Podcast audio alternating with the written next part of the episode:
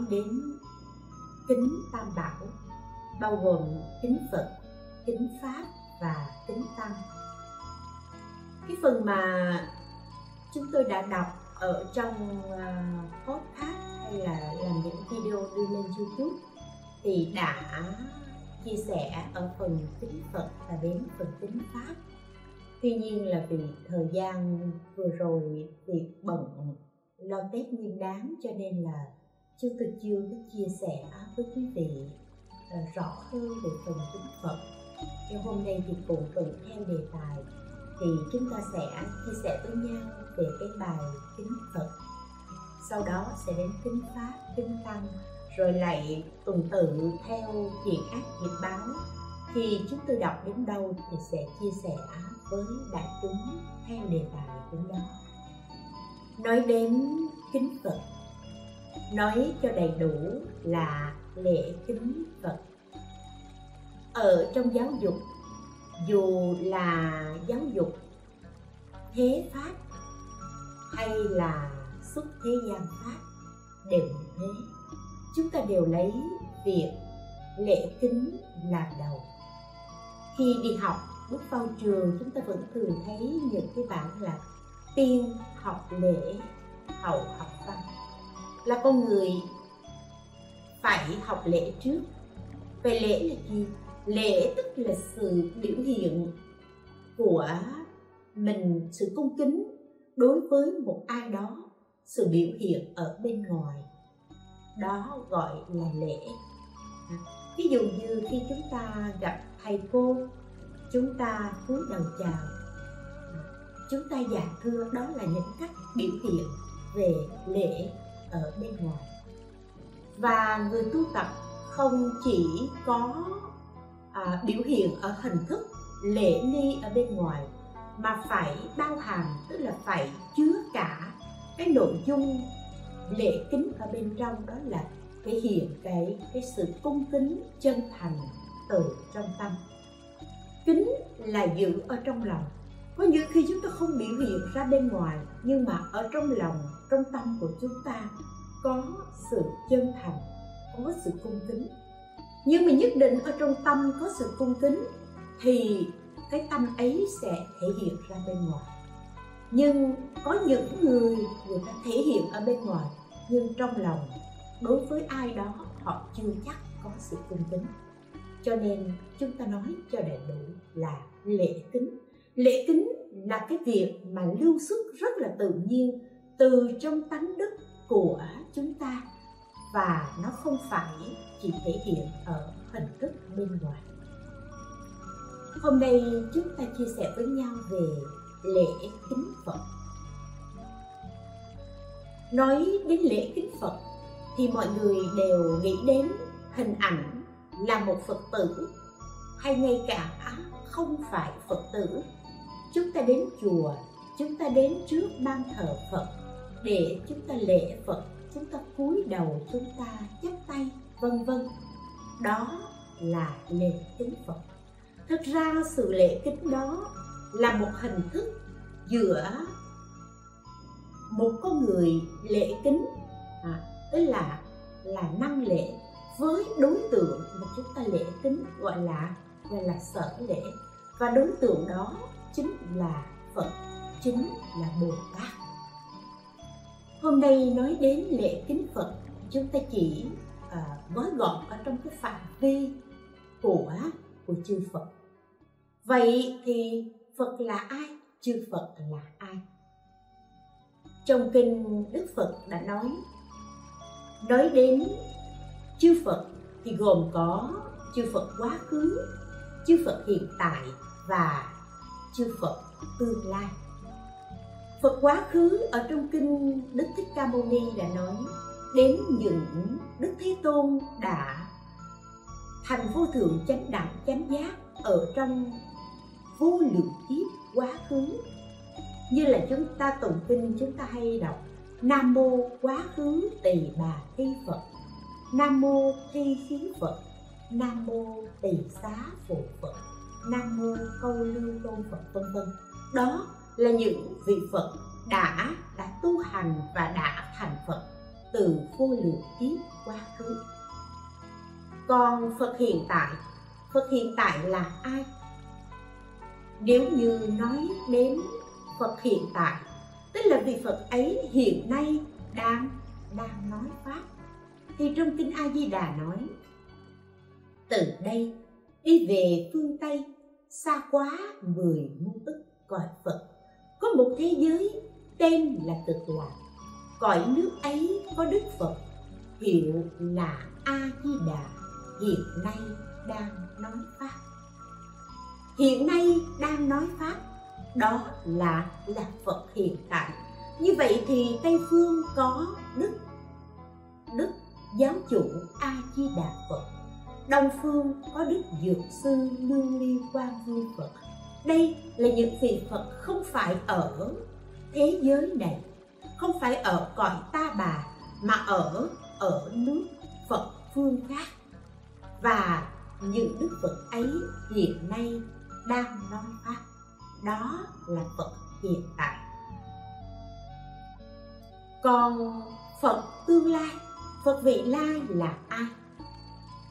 Sau khi thành vô thượng chánh đẳng, chánh giác đức thế tôn đã nói, tất cả chúng sanh đều có phật tánh và có khả năng thành phật. Như vậy thì tất cả chúng sanh đều là phật vị lai. Vì sao tất cả chúng sanh lại là phật vị lai? Vì tất cả chúng sanh đều có phật tánh. Bạn có cái nhân nhất định bạn sẽ có quả. Bạn có phật tánh, tức là bạn có cái hạt nhân của phật nhất định bạn sẽ thành phật. Đó. Chứ phật tương lai tức là tất cả chúng sanh. Mà đã nói đến chúng sanh tất cả chúng sanh đều là phật tương lai vậy thì chúng ta sẽ tìm hiểu xem à, những chúng sanh ấy những vị phật tương lai ấy là đối tượng cụ thể như thế nào? Và những đối tượng cụ thể đó là đối tượng mà chúng ta lễ kính lễ kính đối với chư phật quá khứ, dễ rồi, chúng ta biết rồi. Bởi vì đó là những vị đã thành phật. Lễ kính đối với chư phật tương lai, chúng ta cũng đã biết và chúng ta cũng cũng đang hành lễ mỗi ngày.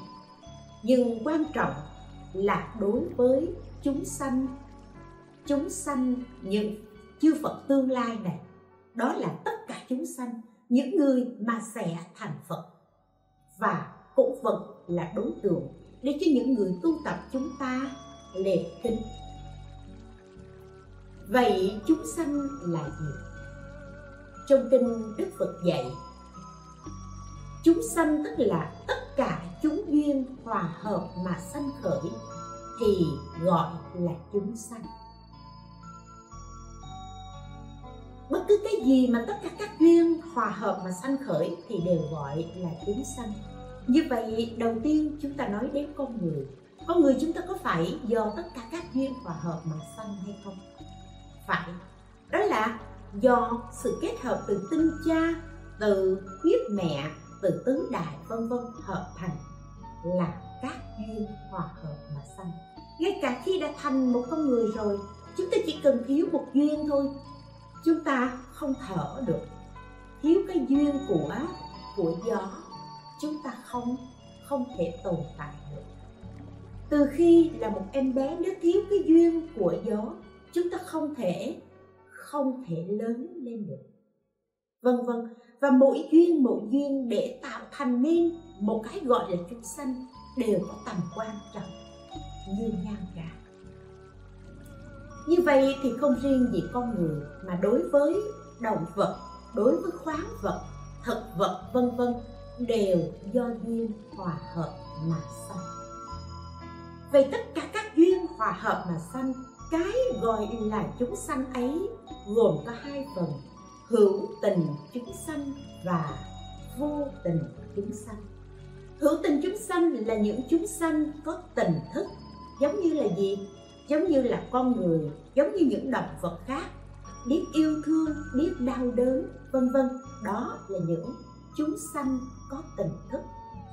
Còn vô tình chúng sanh giống như thực vật giống như khoáng vật.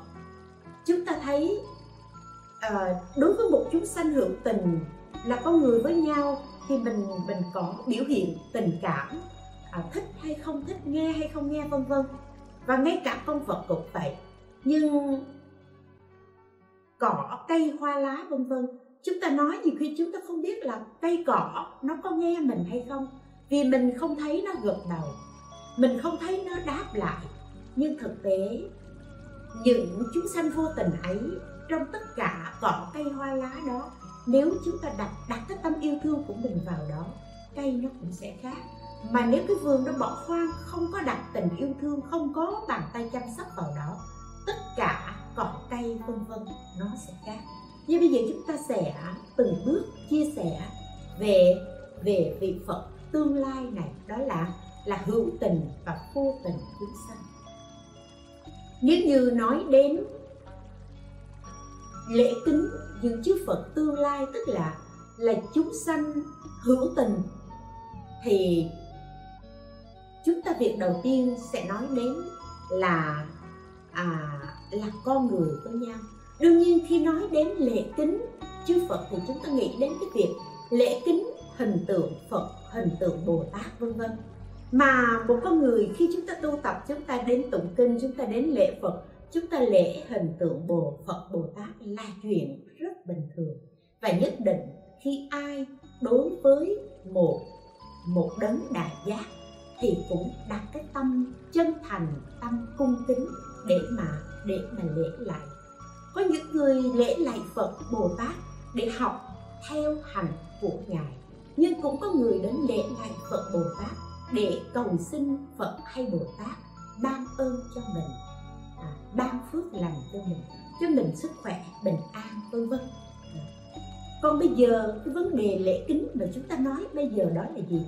Đó là giữa con người và và con người với nhau. Đó là vị phật tương lai giữa con người và con người với nhau thì đương nhiên khi có mối quan hệ qua lại với nhau, chúng ta cung kính nhau hay không cung kính nhau cũng bởi cái mối quan hệ này. Thông thường, đối với một người có oai thế, một người có uy tín, vân vân, thì thường là sẽ được mọi người nghe lên theo và mọi người trọng vọng.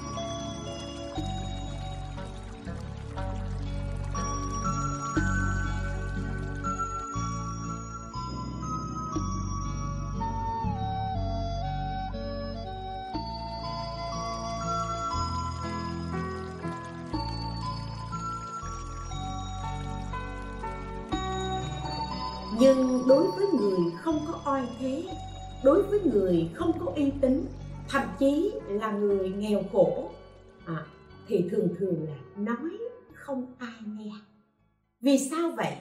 Bởi vì khi đối diện với nhau chúng ta hãy thường hay nhìn nhau bằng cái cái con mắt phân biệt con mắt thành kiến đây là chỗ mà ngài phổ hiền bồ tát dạy cho chúng ta tu hành lễ kính.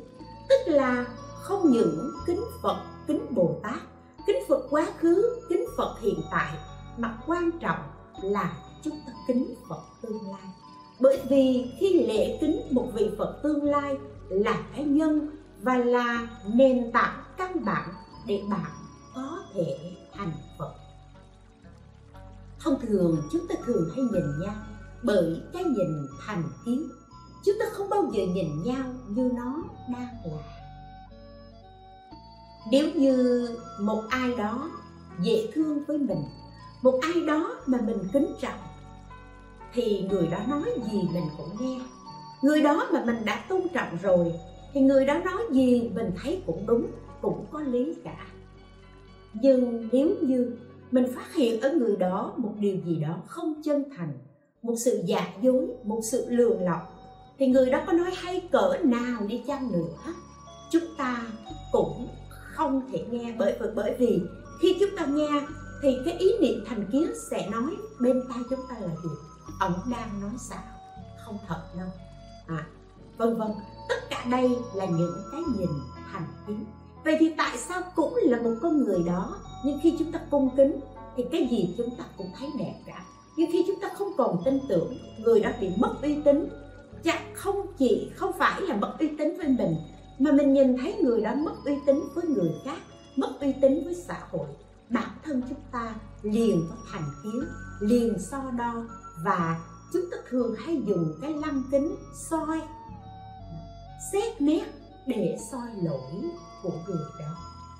Và khi chúng ta đã dùng cái lăng kính xét nét để soi, để tìm lỗi của người đó, thì nhất định đặt vạch lá tìm sâu thì chúng ta sẽ thấy nhiều gì thì cũng sẽ thấy có sâu ở trong đó. Con người chúng ta vốn không hoàn hảo. Bản thân mình không hoàn hảo thì người khác cũng không hoàn hảo. Như một người tu tập khác, một người không tu tập, cái chỗ là gì? Cái chỗ là người biết tu tập thì nhìn tất cả chúng sanh đều phải nhìn ra được cái tốt, cái đẹp, cái dễ thương của họ còn người không biết tu tập thì nhìn chúng sanh lại nhìn thấy cái xấu, cái đáng ghét, cái đáng chê trách của họ. Và chúng ta luôn luôn nhìn thấy lỗi của mọi người. Đức phật dạy, ta là phật đạt thành, tất cả chúng sanh là phật sẽ thành.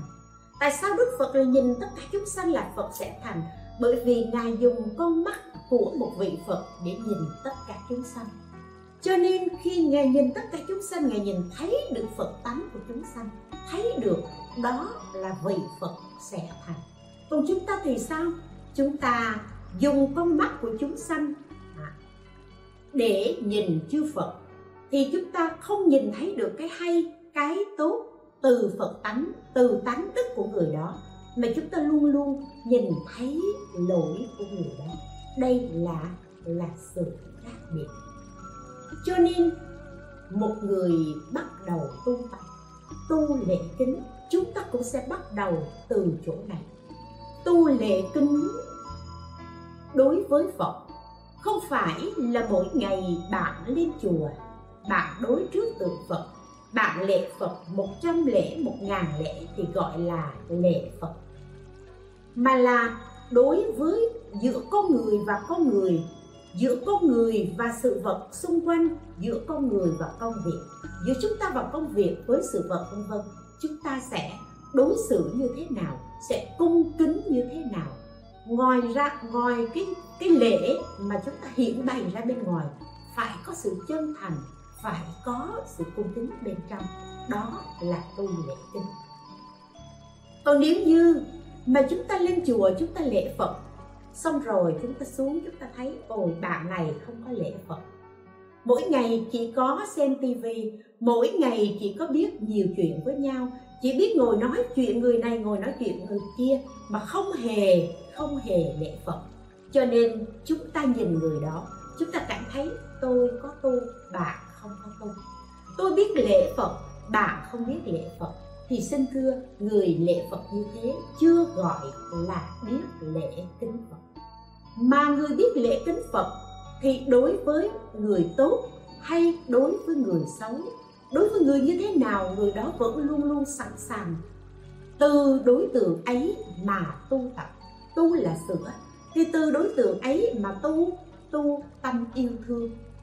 Tâm đang vui, tâm cứu khổ, tâm tâm buông xả tâm chân thành, vân vân. Thí dụ, khi chúng ta đối diện với với một người một người nghèo khổ, một người thua kém mình, người ta khó khăn, mình có khả năng, mình sẵn sàng giúp đỡ họ. Đó gọi là gì? Đó là là ban vui. Cho người ta cái gì đó, gọi là là ban vui giúp người ta vượt qua cái khốn khó đó gọi là cứu khổ ở nơi hình thức. Và cái này cần hay không? Xin thưa rất cần. Tuy nhiên khi đồng thời khi bạn ban vui à, bạn cho người ta mấy ký gạo bạn cho người ta bữa ăn bạn cho người ta tiền bạc xong rồi bạn nói một lời không dễ thương bạn làm tổn thương họ thì xin thưa rằng cái vật chất bạn cho họ đó không bù lại với cái sự tổn thương trong tâm hồn của họ. Như vậy thì hình thức cho đó chưa phải là ba vui và cũng chưa phải là cứu khổ. Bạn đã làm cho người ta bị tổn thương, bị đau khổ nhiều hơn. Cho nên, lễ kính là là đối với người đó, dù cho họ là đối tượng như thế nào thì mình cũng phải cũng phải giữ lễ. Mình cũng phải có sự tôn trọng. Đó là lễ kính. Đối với một người có oai thế, một người có chức quyền, một người có tiền bạc, một người lớn tuổi hơn mình, nói chung vân vân, tất cả mọi thứ đều hơn mình mình kính, chuyện này không phải khó. Nhưng đối với một người kém hơn mình mình vẫn giữ lễ mình vẫn kính, việc này mới là việc khó. Cho nên một người tu tập, chúng ta lễ kính phật. Và chúng ta hãy nhớ, luôn nhớ một điều, phật là gì? Phật là giác mà không mê. Chúng sanh là gì? Chúng sanh là mê mà không giác. Phật và chúng sanh chỉ khác nhau giữa mê và giác mà thôi. Vậy thì khi nào bạn ý thức được rằng chư phật, chẳng những là phật quá khứ, phật hiện tại, mà còn là gì? Phật tương lai. Phật tương lai là ai? Là tất cả chúng sanh. Và đã là tất cả chúng sanh, trong đó có hữu tình chúng sanh, có vô tình chúng sanh, thì vì đó là phật thì không có lý do gì chúng ta thiếu đi sự tôn trọng, sự cung kính đối với họ khi chúng ta nhớ được như thế là chúng ta đang giác mà không mê mà ngay lúc chúng ta đang giác như thế, chúng ta chính là phật, không phải là chúng sanh. Mà cũng ngay lúc đó, chúng ta đang cung kính đối với những người như thế, nhưng lại có gặp một người, một đối tượng nào đó, chúng ta dừng lại, chúng ta nói, cái anh chàng này mà là phật gì? Anh chàng này là một thằng trộm. Anh chàng này là một cái một cái người không có uy tín. Anh chàng này là một người luôn luôn nói dối, vân vân. Chúng ta chúng ta dùng cái cái tâm phân biệt như thế để chúng ta gán ghép, để chúng ta nhận định về người đó. Mà thật sự người đó có hay không? Xin thưa người đó có. Người đó thường hay nói dối, người đó thường hay trộm cắp. Nói chung, người đó là một người xấu.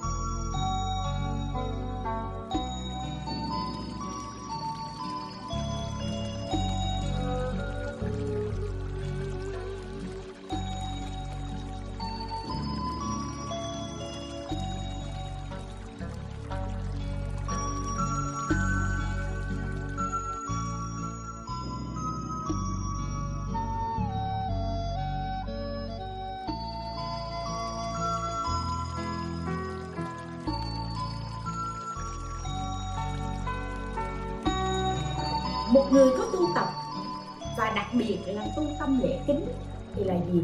Người đó có như thế nào đi chăng nữa, mình vẫn giữ được sự cung kính này ở trong tâm. Bởi vì chúng ta đừng nghĩ rằng khi mình thể hiện sự cung kính như thế là mình làm mất đi phật gia của mình. Xin thưa, khi một bông lúa tròn đầy no hạt thì bông lúa ấy nhất định sẽ cúi đầu cũng thế một người có tu tập, một người có giới đức, thì đối với tất cả những người xung quanh, người đó đều thể hiện sự cung kính ra bên ngoài. Còn tự nhiên cảm thấy, tôi là lớn, bạn là nhỏ. Vì bạn là nhỏ, cho nên bạn phải chào tôi. Tôi chờ bạn, chào tôi thì tôi mới chào lại. Thì trong cái thời gian chờ đợi này nó mệt mỏi lắm. Cho nên thay vì cứ gặp nhau ai nhanh hơn thì cứ mỉm miệng cười. À, ai lẹ làng hơn thì cứ hỏi nhau một câu trước. Chẳng mất mát gì một câu chào hỏi. Và chẳng mất mát gì một cái hành động tôn trọng cung kính nhau. Nhưng xin thưa tất cả những điều đó nó xuất phát từ tánh đức. Và đã xuất phát từ tánh đức có nghĩa là hương thơm của giới đức chính bạn luôn luôn tỏa ra. Mà không phải người khác cho bạn. Cho nên khi chúng ta tu lễ kính, đồng nghĩa là đối với tất cả những người xung quanh, chúng ta luôn luôn sẵn sàng lan tỏa và cho đi cái năng lượng yêu thương ban vui và cứu khổ. Ngoài năng lượng yêu thương cứu khổ đó, bạn sẵn sàng lan tỏa cái năng lượng là gì? Gọi là hỷ xả hãy cho người ta niềm vui và hãy buông xuống những gì, những, buông xuống những thành kiến, buông xuống những lỗi lầm của người khác và và buông xuống tất cả những cái gì mà mình nghĩ rằng người đó không tốt. Tất cả những điều đó đều phải buông xuống. Buông xuống để cho bản thân chúng ta được nhẹ nhàng, chứ không phải buông xuống là tôi cho bạn nè, tôi tha thứ cho bạn đó. Khi có ai đó có lỗi lầm với mình mình nói với người đó rằng, nè, tôi tha thứ cho bạn. Thì lúc đó, thật ra, một cái, giống như là một cái bản án mà mình vừa tuyên án, mình vừa tuyên bố là tôi sẽ xé bản án này, tôi sẽ hủy bản án này. Nhưng một người tu thực sự, tu lễ tính thì không phải như thế vừa tâm mình vừa khởi lên một cái ý niệm giận đối với người đó. Bởi vì người đó đã làm tổn thương, đã làm xúc phạm đến mình. Và khi chúng ta nghĩ người đó vừa có một ý niệm tổn thương, làm cho mình bị tổn thương, một cái hành động, một cái lời nói xúc phạm đến mình, thì cái tâm của mình ngay lúc đó sẽ bực bội, không vui. Nhưng mình nghĩ thôi thì cuộc sống nói rằng trăm năm chưa có ai sống trọn. Nhiều khi mở mắt, gặp nhau đây, rồi chỉ trong một cái tích tắc thôi. Mình hoặc người đó, hay bất cứ ai đó sẽ chết đi. Và chúng ta chết đi rồi thì chúng ta không còn cơ hội để chào hỏi nhau. Không còn cơ hội để nói những lời yêu thương hay tha thứ cho nhau. Cho nên tha thứ cho người khác là tha thứ cho chính mình. Hiểu như thế, bạn buông xuống. Không giận nữa. Và đã buông xuống rồi thì cũng không còn nhớ đến cái việc bạn đã nói gì, bạn đã làm gì và xúc phạm đến tôi và lúc đó, tâm của mình sẽ có sự an vui.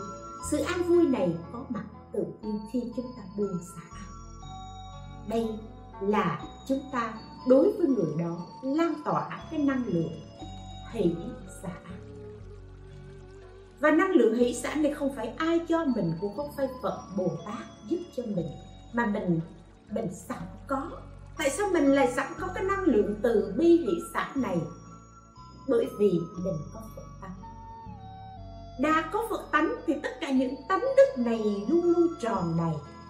Vạn pháp, thiện pháp luôn luôn tràn đầy chẳng qua là bởi vì phiền não nó ngăn che, nó làm cho mình không phát huy được mà thôi nhưng khi mình sống trong ý niệm giác, những phiền não này buông xuống, thì cái tâm chúng sanh, tức là tâm hơn thua, tâm phân biệt, tâm tâm ganh ghét này không còn. Tự nhiên, tánh đức này nó sẽ hiện bày từ bi hỷ xã nó sẽ hiện bày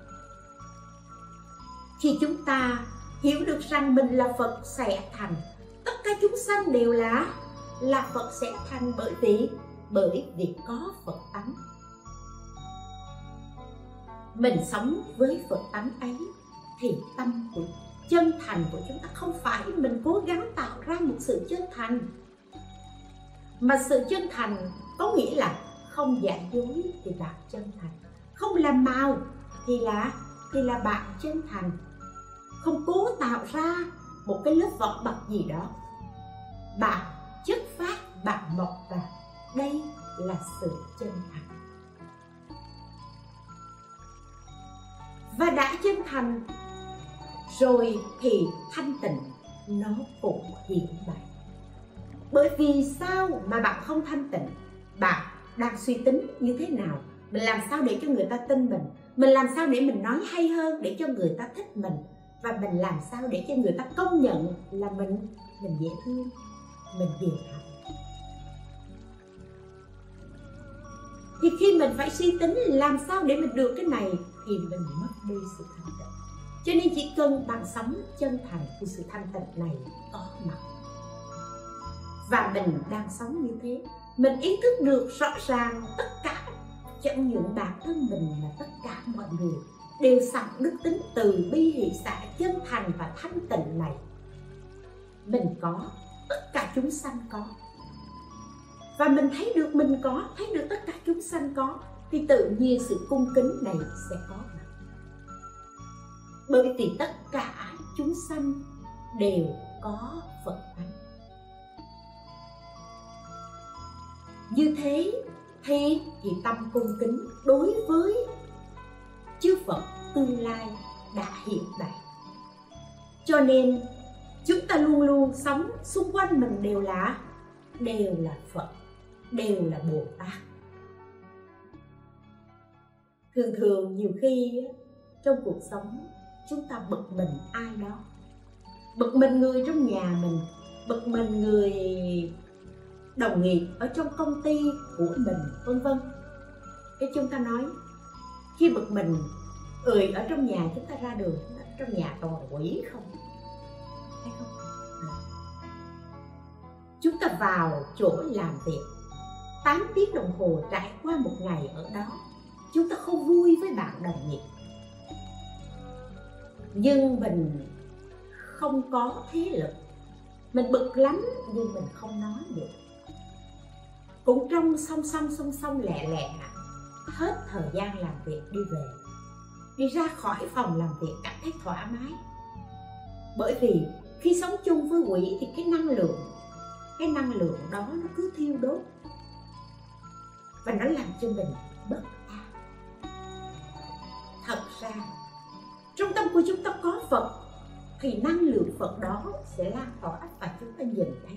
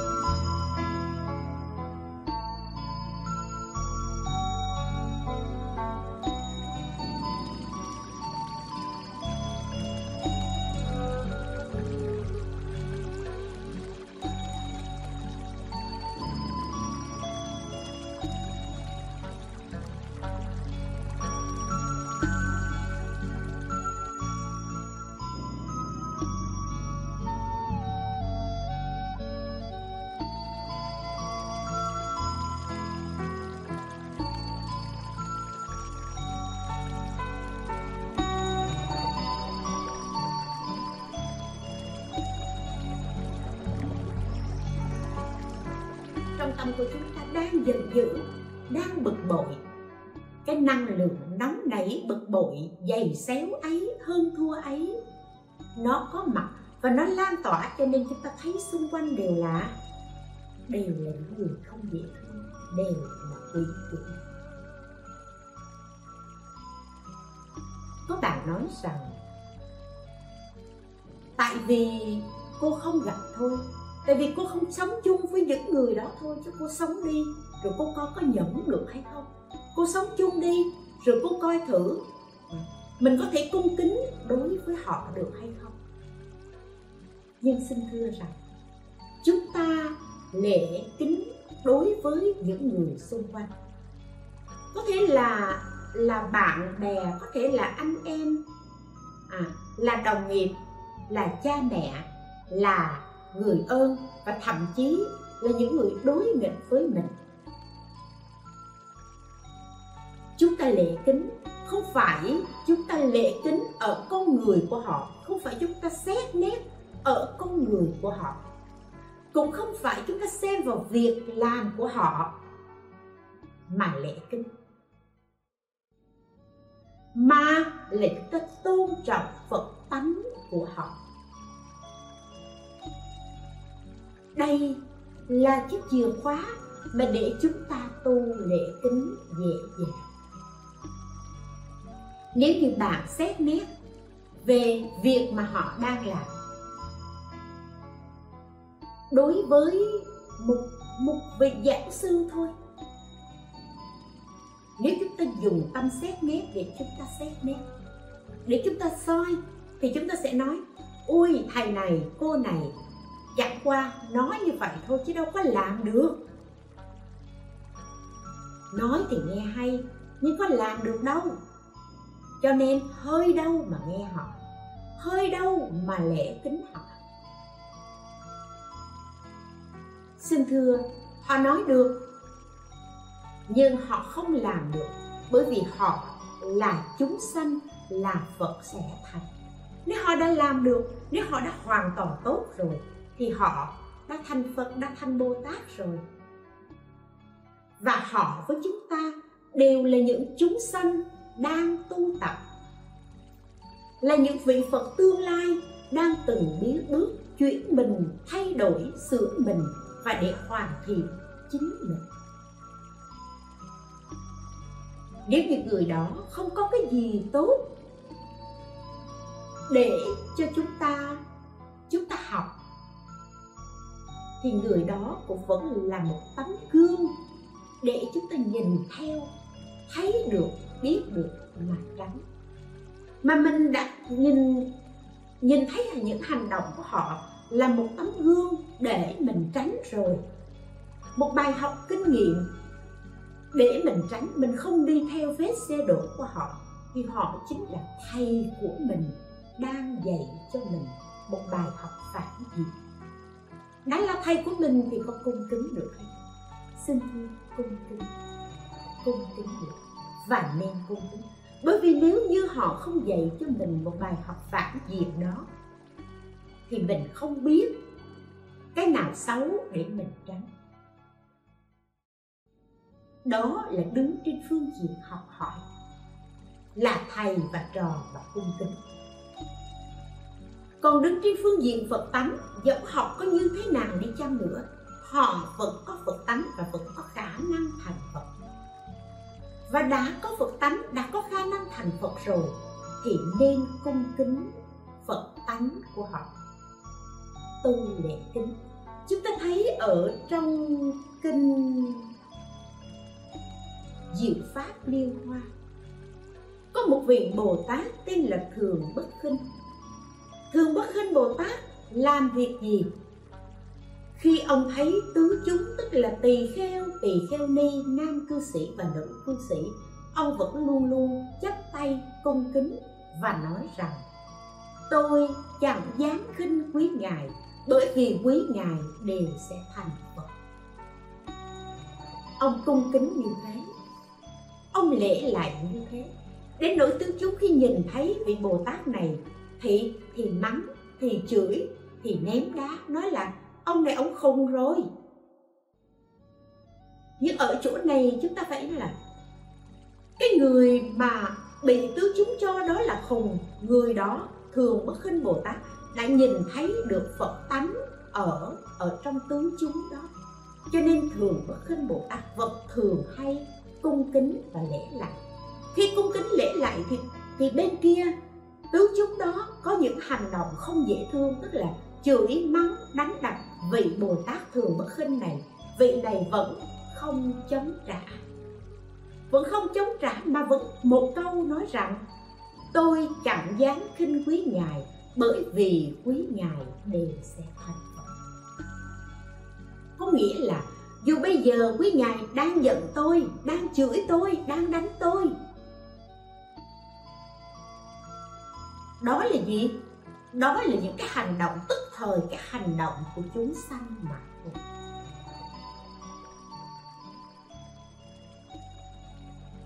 và những cái hành động chúng sanh này cũng giống như bụi bám vào trong tấm gương bụi đã bám vào trong tấm gương thì làm cho cái tấm gương ấy mờ đi. Nhưng mờ là do bụi mờ chứ gương sẽ không bao giờ mờ được phật tánh ví như cái sự trong sáng của gương vậy chỉ cần lao hết bụi đi thì tấm gương ấy liền trong sáng hiện vậy. cho nên tôi cung kính, bởi vì các ngài có phật tánh, các ngài có khả năng thành phật. Tôi cung kính ví như cái tấm gương đó, chỉ cần lao bụi đi thì nó sẽ sáng. Không phải vì bụi mà làm mất đi mất đi cái ánh sáng vốn có của tấm gương thì như thế, chúng ta đối với những người xung quanh, dù họ như thế nào, chúng ta cũng cũng nên cung kính. Lễ thể hiện ra bên ngoài là là chúng ta đang biểu diễn một bài học để cho những người khác nhìn vào và học theo lễ có phước hay không? Rất có phước. Bởi vì nếu như bạn nói rằng tôi cung kính nhưng tôi chỉ thể hiện trong tâm thôi, còn bên ngoài thì tôi thể hiện những hành động sắc sược như vậy thì hỏi, sự cung kính đó mà thiếu lễ thì có tổn phước hay không? Tổn phước. Tại sao tổn phước? Bởi vì những người xung quanh nhìn thấy bạn có những cái thái độ, những lời nói, những hành động sắc sược người ta có thể bất chước làm theo, hoặc giả người ta phê phán, cũng do nơi hành động sức sược của bạn mà làm cho người ta tổn phước. Làm cho người ta tạo nghiệp. Người ta tạo nghiệp thì bạn là nguyên nhân khiến cho người ta tạo nghiệp. Người ta mất phước, bạn cũng mất phước. Khi bạn thể hiện cái lễ đó bằng cách chắp tay, bằng cách cúi đầu, bằng cách dạ thưa bằng cách nói những lời có khuôn phép, có trên dưới, có kính nhường mọi người nhìn vào nhìn vào bạn và mọi người sẽ học ở nơi bạn. Mọi người sẽ thấy được cái đẹp cung kính của bạn. Họ học theo. Họ học theo, họ làm theo. Hoặc tối thiểu, họ không học theo, không làm theo. Nhưng họ cũng cảm nhận được cái sự cung kính từ nơi bạn. Họ hoan hỷ họ có phước. Và họ có phước thì bạn tăng thêm phước đức. Như thế sự lễ kính đối với những người xung quanh giữa con người với con người thôi à, thì chúng ta không phải chúng ta lễ kính họ bởi cái cái công việc của họ bởi hình tướng của họ mà mà là tôn trọng phật tánh của họ. Bởi vì phật tánh của họ cùng với phật tánh của chư phật như lai không sai không khác. Và chỉ cần chúng ta luôn luôn sống trong ý niệm giác để mà nhớ và ý thức được rằng tất cả chúng sanh đều có phật tánh. Đã sống trong ý niệm giác như vậy thì chúng ta chúng ta không bị phiền não nó chi phối. Như vậy thì là chúng ta hạnh phúc, có hạnh phúc tại sao hiện tại chúng ta không có hạnh phúc, không có sung sướng? Bởi vì trong tâm chúng ta luôn luôn có khởi lên sự phân biệt. Phân biệt ta người, phân biệt đúng sai, phân biệt phải trái. Người này tốt, người kia xấu, vân vân. Tôi có tu, bạn không có tu. Và từ sáng đến chiều khi gặp nhau hay là khi tiếp xúc với một người nào đó, chỉ cần tâm phân biệt, tâm chấp trước này có mặt, thì phiền não vọng tưởng ấy dục và phiền não luôn luôn có mặt, luôn luôn thiêu đốt như vậy, thì làm sao chúng ta có hạnh phúc cho được? Đó là giữa con người đối với con người. Hữu tình chúng sanh còn là gì? Là nói đến tất cả những vạn vật có tình thức. Mà chúng ta nói gần gũi hơn là đối với loài động vật chúng ta lễ kính đối với động vật.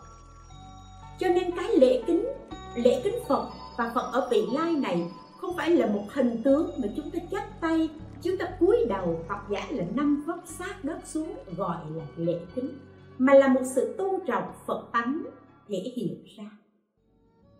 Đối với động vật, chúng ta chỉ cần dừng lại một việc không sát sanh, không tàn hại chúng sanh không làm tổn hại những chúng sanh khác. Vì sao? Vì tôn trọng sự sống. Vì tôn trọng sự hạnh phúc, sự bình an của chúng sanh khác. Và vì tôn trọng phật tánh bình đẳng ở những loài động vật. Không giết những loài động vật khác vì tránh quả báo nhân quả phán thượng. Và chỉ cần những ý niệm như thế, chúng ta đã dừng lại ở việc sát sanh không sát sanh vì tôn trọng phật tánh. Vì vì lễ, vì kính. Những chúng sanh những vị phật tương lai như thế là chúng ta đã không gieo một cái ác nhân để đưa đến cái ác quả. Đó là tu lễ kính. Cho nên rõ ràng ở đây lễ kính không phải chắp tay, không phải cúi đầu, không phải nâng gót sát đất bằng một hình thức nào mà là luôn luôn sống với phật tánh của mình và luôn luôn biết rõ tỉnh thức để biết rằng tất cả chúng sanh đều là phật sẽ thành. Đối với con người xung quanh, đối với sự tất cả động vật loài vật xung quanh, chúng ta lễ tính. Như vậy, còn đối với hàng vô tình chúng sanh thì chúng ta sẽ lễ kính như thế nào? Đã nói đến chúng sanh thì nói đến hữu tình chúng sanh và vô tình chúng sanh. Mà như trong kinh hoa nghiêm đã có câu, tình giữ vô tình đồng duyên chủ trí. Có nghĩa là hữu tình chúng sanh và vô tình chúng sanh đều là, đều có thể thành phật hữu tình chúng sanh thành phật, con người chúng ta thành phật thì dễ hiểu rồi. Những loài động vật khác thành phật thì cũng có thể dễ hiểu rồi. Nhưng còn vô tình chúng sanh những chúng sanh không có tình thức như thực vật, như khoáng vật. Mà trong kinh hoa nghiêm nói, đồng viên chủng trí tức là có thể thành phật. Vậy thì thành phật theo kiểu gì đây? Và chúng ta lễ kính những chúng sanh vô tình đó thì chúng ta sẽ lễ kính như thế nào đây? Nếu chúng ta đối trước một vật vô tình, ví dụ như cái bàn, mình chỉ đi lại cái bàn hoài, người ta sẽ nói, ồ, người này khùng rồi. Cái bàn này là một miếng ván. Nhưng cái miếng ván này khắc hình tượng phật, khắc hình tượng bồ tát. Lại thì người ta nói là à đang lệ lại phật nhưng chỉ là một miếng ván không thôi, không có hình tượng gì cả, không có chữ gì cả. Mà chúng ta lại thì người ta nói, chúng ta khổ. Và ở ngay chỗ này, khi mà chúng ta làm sáng tỏ cái việc hữu tình và vô tình chúng sanh đồng viên chủng trí này, thì chúng ta sẽ thấy cái sự tu tập lễ kính thật ra nó không khó. Và nó sẽ có mặt ngay trong cuộc sống hiện tại của mình.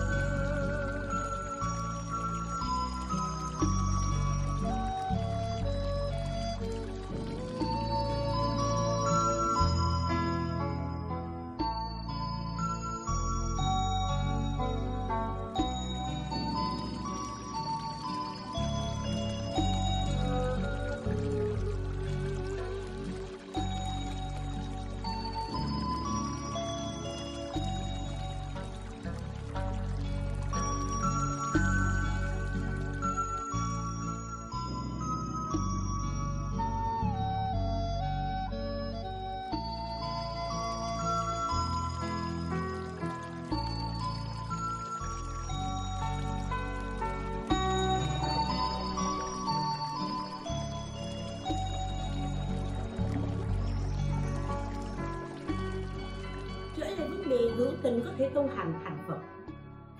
Còn vô tình chúng sanh, thì làm sao có thể niệm phật? Làm sao có có thể tu hành thành phật?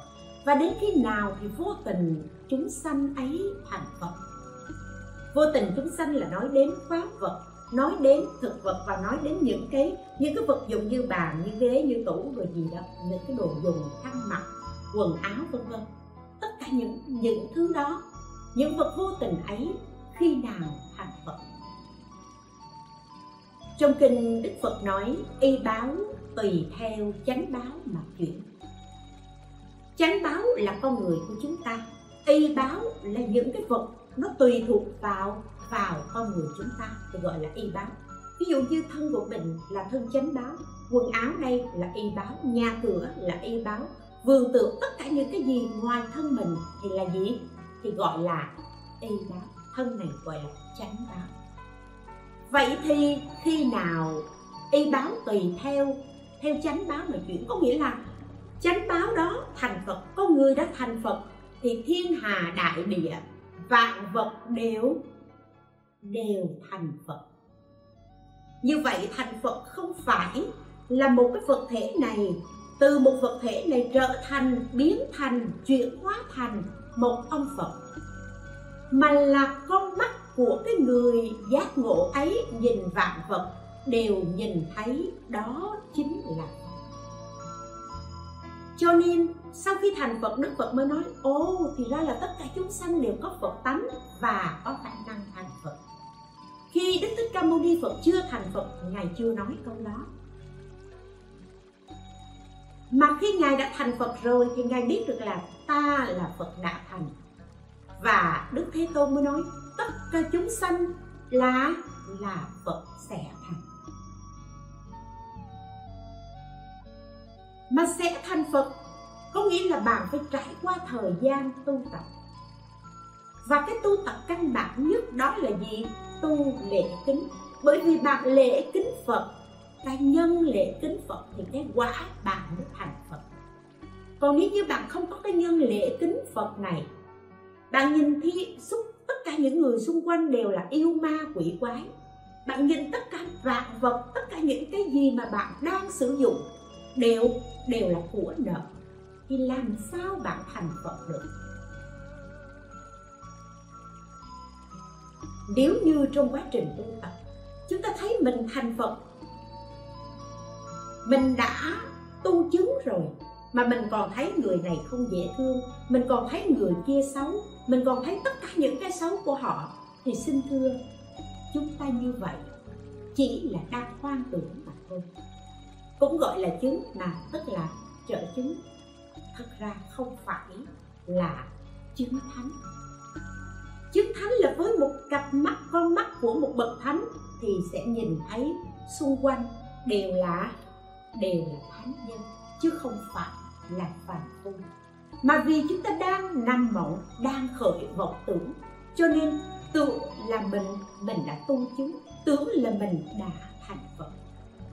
Cho nên, lễ kính đối với vô tình chúng sanh, bởi vì vô tình chúng sanh sẽ thành phật. Sẽ thành phật. Và khi nào thành, khi nào bản thân chúng ta thành phật, thì lúc đó vô tình chúng sanh sẽ thành mà hiện tại cuộc sống chúng ta chúng ta có cần những cái, những, tức là những cái vật dụng, những cái tiêu chuẩn căn bản nhất để phục vụ cho đời sống của chúng ta hay không? Xin thưa, rất cần. Đơn giản là mỗi ngày chúng ta ăn cơm, ăn rau, những cái thực phẩm chúng ta ăn có cần hay không? Rất cần có nhiều người nói. Vậy thì ăn ăn mặn với là ăn thịt thì là giết hại những loài sanh vật, động vật. Vậy thì ăn chay cũng hái ngọn rau, cỏ rồi này nọ thì cũng cũng sát hại những cái cây đó vậy. Đó là những chúng sanh vô tình. Ở đây chúng ta không nói những chuyện chay mặn hay chỉ là nói ra một câu để dẫn chứng mà thôi. Thì khi chúng ta ăn một chén cơm, khi chúng ta ăn một đũa rau, chúng ta phải biết quý trọng cái mà giúp cho chúng ta có thêm năng lượng, trợ duyên cho chúng ta duy trì được mạng sống này, để tu, để thành phật. Như vậy thì chúng ta có cảm ơn một bữa ăn hay không? Cảm ơn người nông phu hay không? Cảm ơn người xây lúa, cảm ơn người buôn bán rau hay không? Vân vân, tất cả đều đều phải có cái sự tri ân đó. Và khi chúng ta có sự tri ân đó, tức là chúng ta đã có lễ đã có kính rồi. Đối với tất cả vô tình chúng sanh, tất cả những cái sự vật mà, vật dụng mà chúng ta đang dùng, chúng ta phải biết tôn trọng nó. Phải biết giữ gìn nó. Bạn cần một cái bàn để làm việc. Bạn sẽ tôn trọng cái bàn. Bằng cách là gì? Bằng cách là tất cả những đồ đạc bạn dùng ở trên bàn này bạn xếp lại cho nó gọn gàng. Nó thể hiện được cái nhân cách sống của chính mình, mà nó cũng chính là sự thể hiện ở sự tôn trọng đối với những vật dụng. Bạn bảo vệ cái bàn bằng cách bạn không có để nước nó đổ ở trên bàn này, hay là bạn không để bụi bẩn nó bám vào. Và bạn chăm sóc cái bàn này để cho cái bàn này nó có thể duy trì được theo thời gian với khả năng mà mà nó có thể. Đó là bạn đang lễ kính những vật dụng. Tất cả những đồ dùng nếu bạn biết quý trọng nó thì bạn sẽ dùng được lâu hơn. Và nếu một ngày nào đó bạn không dùng nó nữa, bạn vẫn có thể mang cái đó bạn tặng cho người khác. Hoặc giả bạn có một cái tốt hơn mà bạn cũng không muốn tặng cho người khác, thì bạn cũng phải tri ân cái bàn đó. Bởi vì cái sự có mặt của nó là từng bước từng bước nó giúp bạn trưởng thành cho đến trong thời điểm hiện tại nhất định nó sẽ có giá trị theo thời gian đó. Đó là bạn biết lễ tính những vật dụng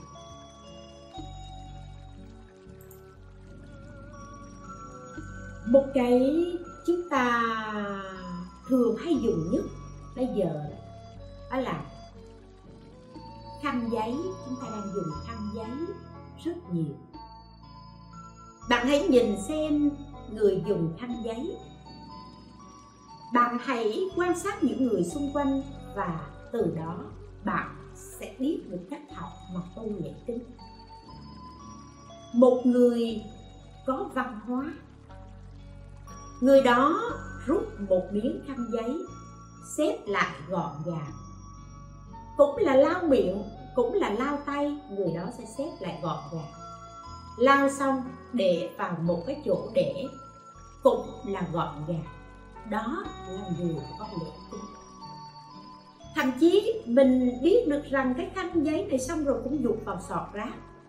Nhưng có dục vào sọt rác thì cũng xếp lại gọn gàng để đó hoặc là dục xuống sọt rác. Bởi vì sao? Mình thể hiện sự biết ơn đối với cái khăn giấy này. Bởi vì nhờ nó giúp cho mình lau sạch những cái mình cần làm một người không có lễ kính, họ sẽ thể hiện cách khác. Chút khăn giấy, vò lại một cục, lau một cái sẹt xong dụ xuống. Chỉ cần những hành động đó ở nơi trên bàn ăn hoặc là bất cứ chỗ nào, bạn nhìn những cái cục khăn giấy vùi lại thì bạn sẽ thấy hai con người ngồi đó, một người có lễ kính và người không có lễ khác nhau. Và cái sự khác nhau này thể hiện được cái gì? Nhân cách của một con người. Nhân cách của bạn không phải là bạn có tiền hay bạn không có tiền. Mà bạn thể hiện cách sống cái văn hóa giữa người với người, giữa người với sự vật như thế này bạn hãy đặt bạn vào vị trí của một người phục vụ bồi bàn một người phục vụ, nếu như bạn là người phục vụ, bạn đến ở chỗ cái bàn đó, bạn phục vụ mà mọi thứ, thực khách ăn xong rồi, mọi thứ gọn gàng, sạch sẽ. Trong tâm bạn cũng cảm thấy hoan hỷ. Cái hoan hỷ này không phải là, ôi, nhờ gọn gàng như vậy tôi không phải làm, vẫn phải làm.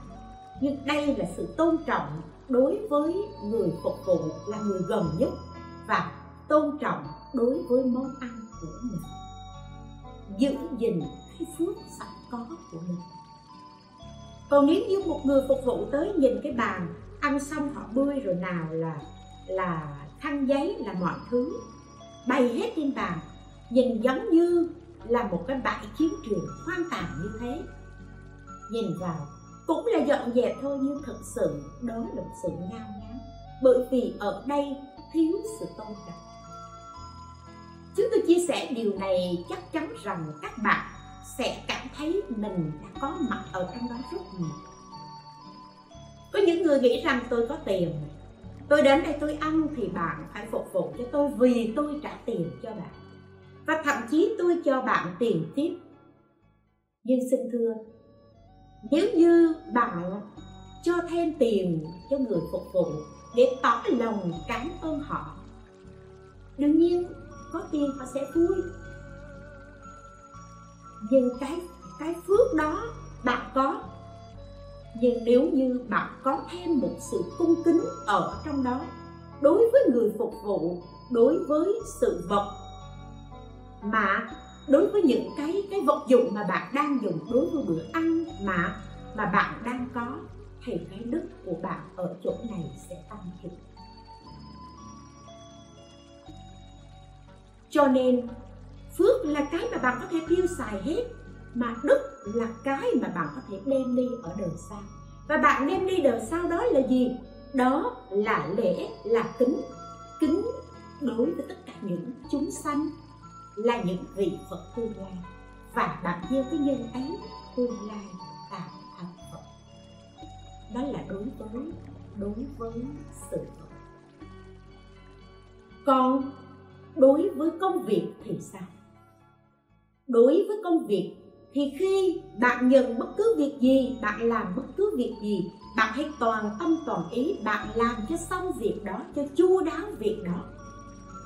Thì là bạn đang lệ kính đối với công việc. Bạn quý trọng nó, quý trọng công việc đó. Đó là tu lệ kính.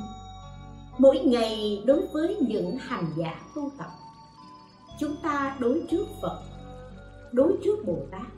Chúng ta lễ phật, chúng ta cung kính như thế nào trong mỗi thời khóa tụng kinh? Chúng ta cung kính như thế nào? Thì sau khi lìa phật đường rồi, đối với những người xung quanh, đối với công việc, đối với sự vật, chúng ta cũng đều cũng đều cẩn trọng và cung kính như thế. Dùng cái tâm chân thành ấy mà đối đãi.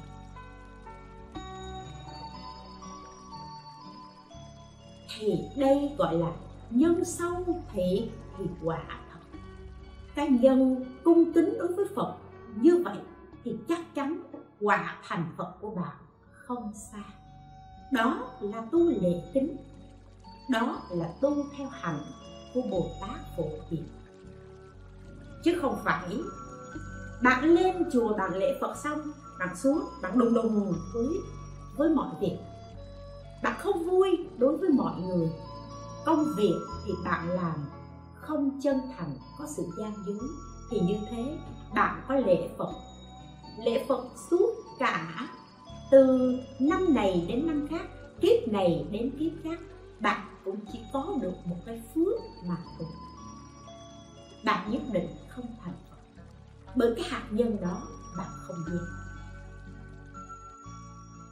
Cho nên khi với một người tu lễ kính, đối với sự, đối với việc và đối với hoàn cảnh. Nhân sự, công việc hay con người, chúng ta đều có sự chân thành như thế. Chúng ta cung kính đối với phật a di đà như thế nào thì chúng ta cung kính đối với tất cả chúng sanh như thế đó. Chúng ta cung kính với thích ca mâu ni phật như thế nào thì đối với tất cả chúng sanh, chúng ta đều cung kính như thế hướng tình chúng sanh cũng như thế, mà vô tình chúng sanh cũng như thế.